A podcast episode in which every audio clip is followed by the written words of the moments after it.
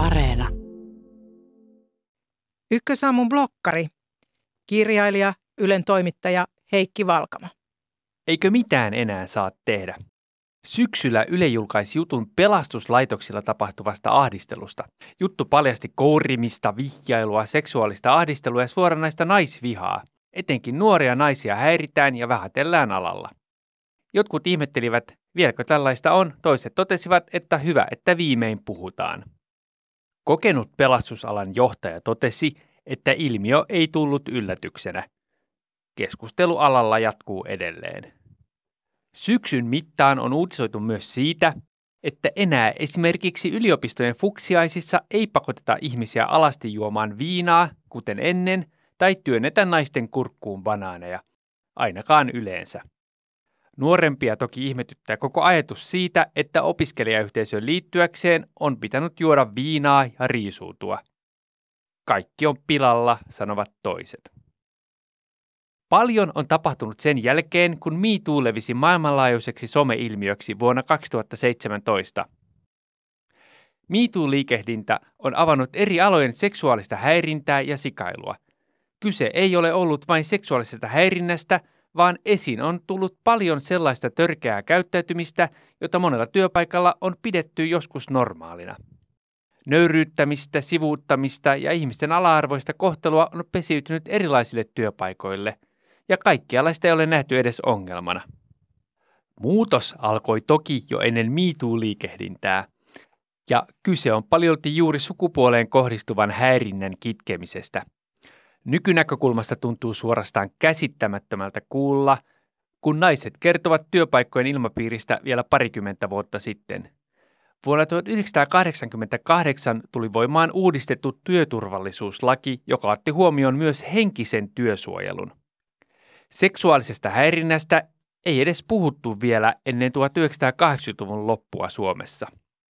Ajasta kertoo se, että kun työmarkkinajohtajat vuonna 1990 lähettivät niin sanotun kikkelikortin tasa-arvoasian neuvottelukunnan tutkija Marianne Laksenille, myös Laksen joutui suuren vihan ja jopa tappouhkausten kohteeksi.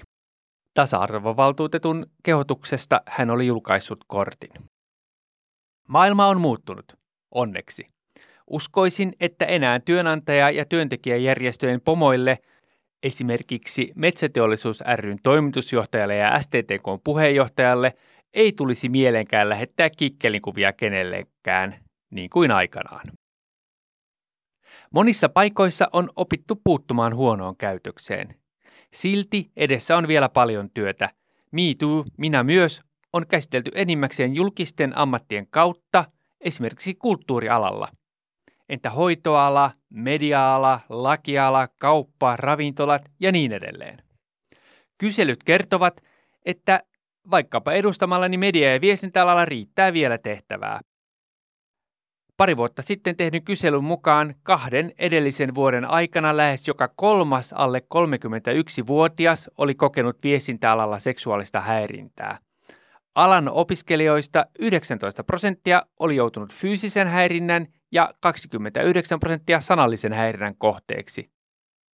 Neljä kymmenestä oli nähnyt jonkun toisen joutuvan seksuaalisen häirinnän kohteeksi. Eikä varmaan yllätä ketään, että häirityistä suurin osa oli naisia.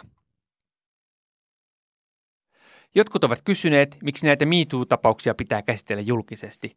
Eikö kukin ala voi muuttua ihan rauhassa – Pelastusalan oman pelastustietolehden toimittaja Kaisu Puranen kirjoittaa, että pelastusalan häirintä oli jo tiedossa, mutta ala ei olisi koskaan lähtenyt itse tarkasteluun ja keskusteluun ilman julkista kohua. Asian täytyi lävähtää uutissa koko kansan silmille, jotta pelastusala oli pakotettu tarkistamaan sisäistä kulttuuriaan, Puranen kirjoittaa. Toisin sanoen, mikään ei muutu, jos ongelmat hyssytetään hiljaisiksi omissa porukoissa. Häirintää ei tarvitse sietää millään alalla, ja vähitellen tämä aletaan ymmärtää kaikilla aloilla.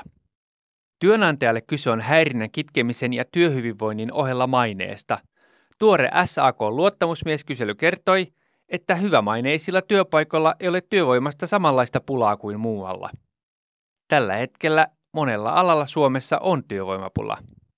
Ehkä nyt moni työntekijä äänestää myös jaloillaan Jos työpaikalla ei osata käyttäytyä, työntekijä voi vaihtaa parempaan. Miituun sanomahan on minä myös. Siis että häiritty ei ole häirinnän kanssa yksin. Häirinnästä pitää puhua ääneen. Vain silloin voi huomata, että ei ole ainoa, joka kärsii. Tämä on viimeinen Yle-blogini. Kiitos lukijoille lukuista hyvistä kommenteista, keskusteluista, kritiikistä ja kannustuksestakin.